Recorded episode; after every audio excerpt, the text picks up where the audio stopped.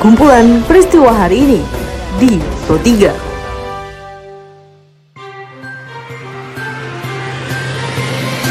Halo pendengar, saat ini Anda sedang mendengarkan kumpulan peristiwa Pro 3. Pada podcast ini saya akan mengulas terkait isu aktual yang saat ini masih hangat dan ramai diperbincangkan di sekitar kita. Tentu saja pendengar nanti akan saya hadirkan cuplikan informasi dari reporter kami. Bersama saya Tika Nantia dengan naskah yang disusun oleh Karisma Rizky. Inilah kumpulan peristiwa Pro 3 di ruang dengar podcast Anda. Pendengar sebelum saya masuk ke dalam beberapa isu aktual yang akan saya hadirkan saat lagi, saya mengundang Anda untuk mampir ke laman berita kami di rri.co.id. Anda juga bisa memfollow sosial media kami di Twitter, Instagram, juga Facebook. Anda cukup mengetik RRI Programa 3 di kolom pencarian Anda. Baiklah pendengar, inilah kumpulan peristiwa Pro 3 selengkapnya.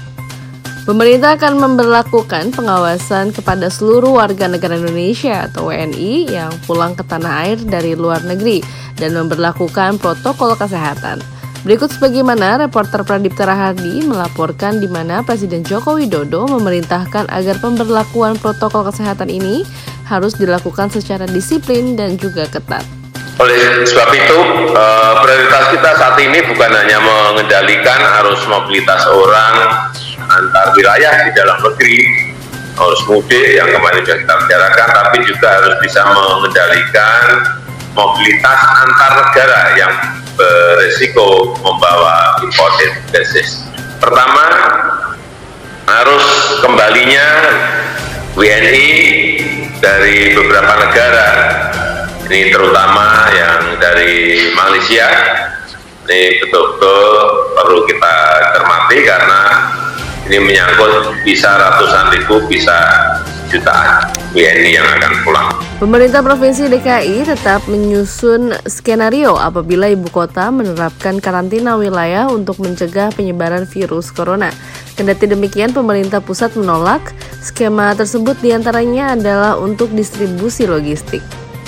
Seperti yang dilaporkan oleh Noviana Gebi, Gubernur DKI Jakarta Anies Baswedan menegaskan di dalam usulan melakukan lockdown tersebut ada lima sektor yang masih bisa berkegiatan, di antaranya sektor energi, pangan, kesehatan, komunikasi, dan keuangan.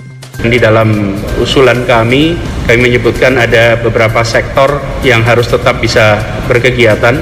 Pertama adalah energi, yang kedua adalah pangan, ketiga adalah kesehatan, keempat adalah komunikasi, dan kelima adalah keuangan. Itu yang kita pandang perlu mendapat perhatian. Tentu akan ada sektor-sektor esensial lain. Jadi ini contoh saja lima tapi tidak terbatas lima. Artinya kebutuhan-kebutuhan pokok dan lain-lain tetap harus bisa berkegiatan seperti semula. Kalau langkah kita menyiapkan semua skenario. Kita siapkan semua skenario. Hari-hari ini kita mengatur itu semua termasuk menyusun distribusi logistik untuk masyarakat.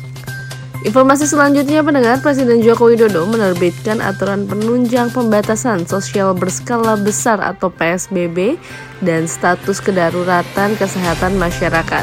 Sebagaimana Pradip Terahardi, reporter kami melaporkan bahwa Kepala Negara menyampaikan penerbitan peraturan pemerintah tentang PSBB dan keputusan pemerintah tentang penetapan kedaruratan kesehatan masyarakat adalah untuk melaksanakan amanat Undang-Undang Nomor 6 Tahun 2018 tentang kekarantinaan kesehatan. Saya telah memutuskan dalam rapat kabinet bahwa opsi yang kita pilih adalah pembatasan sosial berskala besar atau PSBB.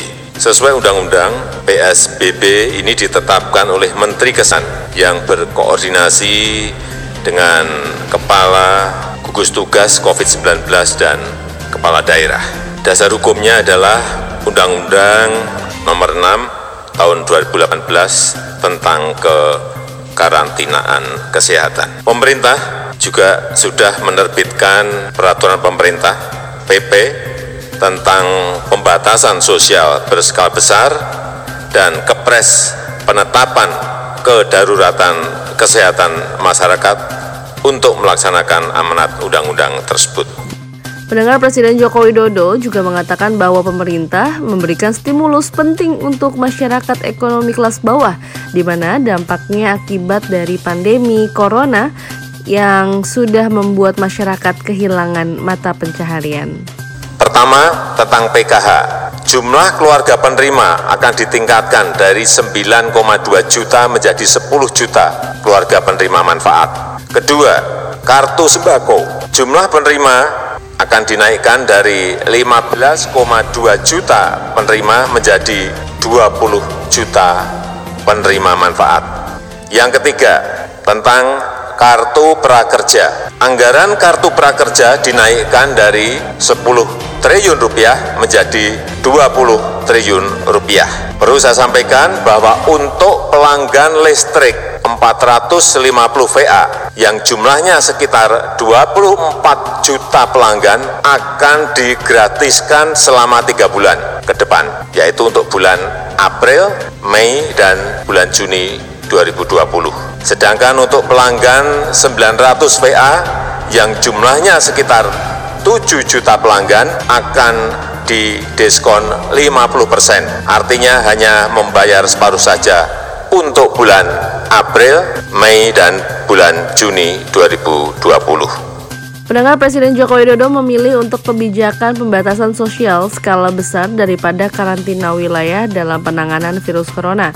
Dan hal ini disertai dengan darurat sipil. Pembatasan sosial harus dilakukan dengan disiplin, tegas, dan juga lebih efektif lagi. Berikut keterangan dari Presiden Joko Widodo terkait hal ini. Kami minta kebijakan pembatasan sosial berskala besar physical distancing dilakukan lebih tegas, lebih disiplin, dan lebih efektif lagi. Sehingga tadi sudah saya sampaikan bahwa perlu didampingi adanya kebijakan darurat sipil. Saya juga minta dan pastikan bahwa apotek dan toko-toko pensuplai kebutuhan pokok bisa tetap buka untuk melayani kebutuhan warga dengan tetap menerapkan protokol jaga jarak yang ketat. Kemudian bagi UMKM, pelaku usaha dan pekerja informal, tapi juga sudah kita bicarakan, pemerintah segera uh, menyiapkan program perlindungan sosial dan stimulus ekonomi.